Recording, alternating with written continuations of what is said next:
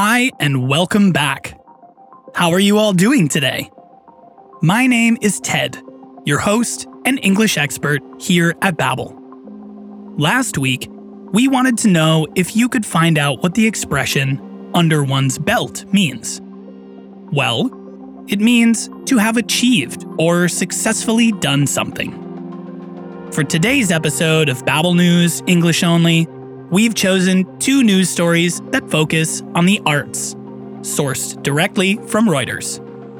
The first story is about the breakdancing community in Kenya, and the second one covers the way Russian comedians are dealing with the war. If you'd like to read along while listening, check out the link in the episode description for the transcript.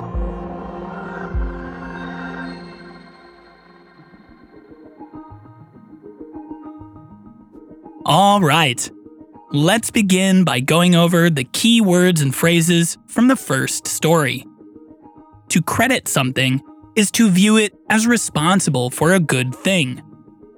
Next, when something is appealing to the eye, it is attractive and catches your interest. And if someone is a pillar of a community, they are an important or well known member of a particular group. The next word is exposure, which in the context of this story means public attention or interest. Up next, we have the verb to pursue, which means to work hard to try to get or to achieve something, like an important goal. Next, to rely on something is to need it or depend on it. And the last word from today's story, to monetize, means to make money from something. Okay, ready to listen to the first story? Then let's go.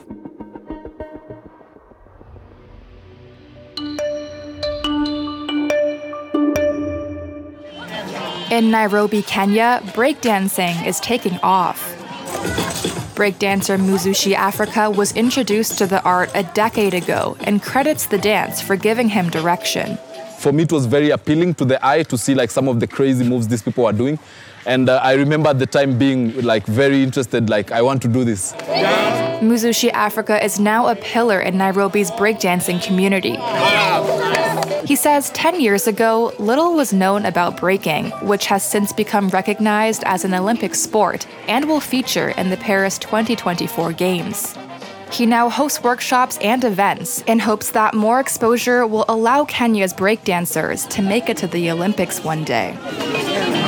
However, he says the challenges to pursuing this goal are many, and he attributes it to the lack of support from the Kenyan government. You know, uh, at the moment, breaking uh, or breakdancing is in the Olympics. And you know they, th- that would have been a very nice spot, you know, for government to come in and start supporting the local breakdancing scene.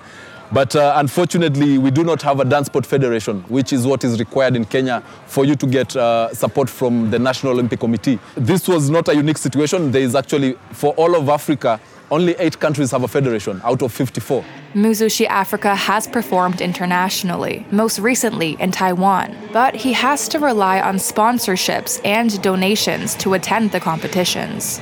The art of breaking is yet to monetize, and so there is a lot of breakdancers who are really good at what they do, but they are yet to make an income or to get a revenue stream from breaking. Still, the Kenyan breakdancing community is optimistic. Here's professional dancer Francis Mututri. Now, since now breaking has been recognized in the Olympics, now uh, a lot of people have hope. For now, I can say breaking is it's going somewhere. We're heading somewhere.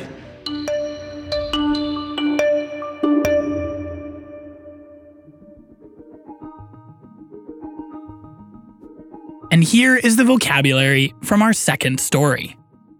We'll start with tricky, which you can use to describe something that is difficult to deal with and needs careful attention or skill.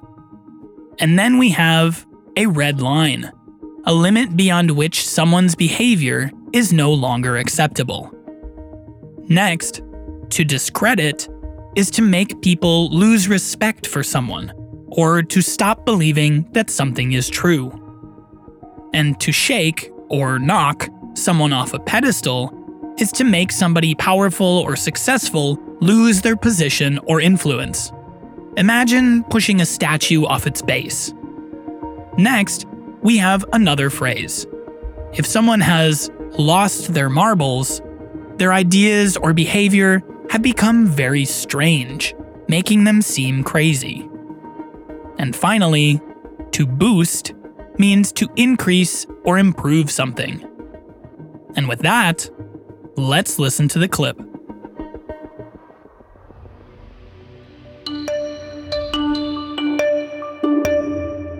My nickname is Compote. Why? Because in all dinners, there's a first course, a second, third, and then compote for the last course. That's where I always am. Okay, maybe that wasn't the greatest joke ever, but this is Moscow, where these days, being a stand up comic like Ivan Garkushko here is a tricky business. On the one hand, you need to make people laugh.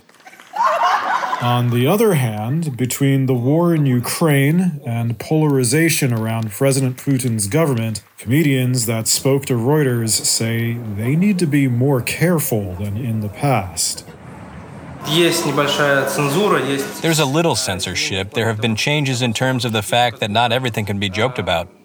But it seems like most of the big changes happened only a year and a half ago. Now people are slowly trying to find this red line and they understand it can be done in a veiled, soft way, and they can continue to joke, including on some social topics.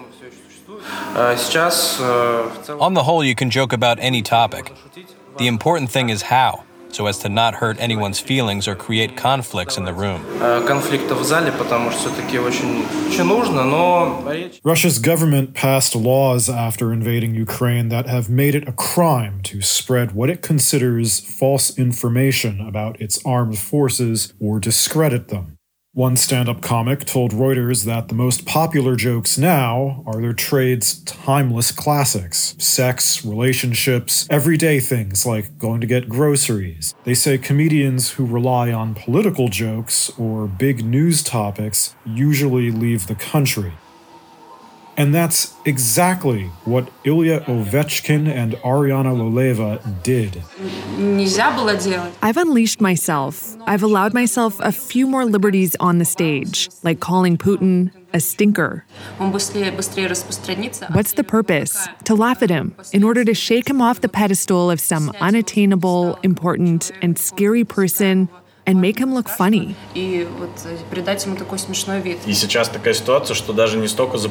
You can be punished not just for politics, but simply for anything at all. For example, you'll be performing and there'll be some guy in the audience who just returned from the war and lost his marbles. And he interferes with the performance, shouts out. You often get that from those people and you get into some kind of discussion with him. You try to make a joke from the stage and have a laugh so he calms down. And this can trigger him and cause problems for you. You can get punched in the face without telling a single political joke.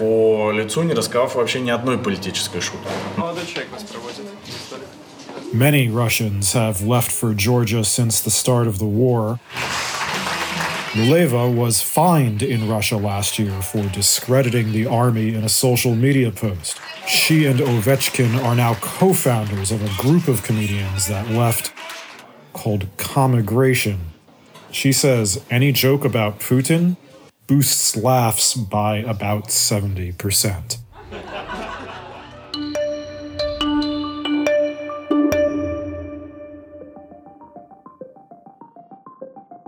That's the end of the episode. We hope you enjoyed listening in today. Each news clip has a different voice, and it can take some time to get used to different accents and styles of speaking. Just replaying the episode or playing the audio back at a slower speed will help your ears get used to each person's unique rhythm. And if there are still some words you're not so confident about, you can always look them up in a dictionary. Speaking of confidence, we're getting closer and closer to Black Friday. And if you're looking for another way to boost your English skills, then check out Babbel Live with online classes led by top-tier expert teachers. You'll have real-life conversations and get on-the-spot feedback while attending as many classes as you like. Plus, you'll have full access to all of the various learning experiences in the Babbel app get our extra special Black Friday offer before the end of November. You can find more details in the episode description. So, that's it for this episode of Babbel News English Only. See you again next week for more world news in English. Bye!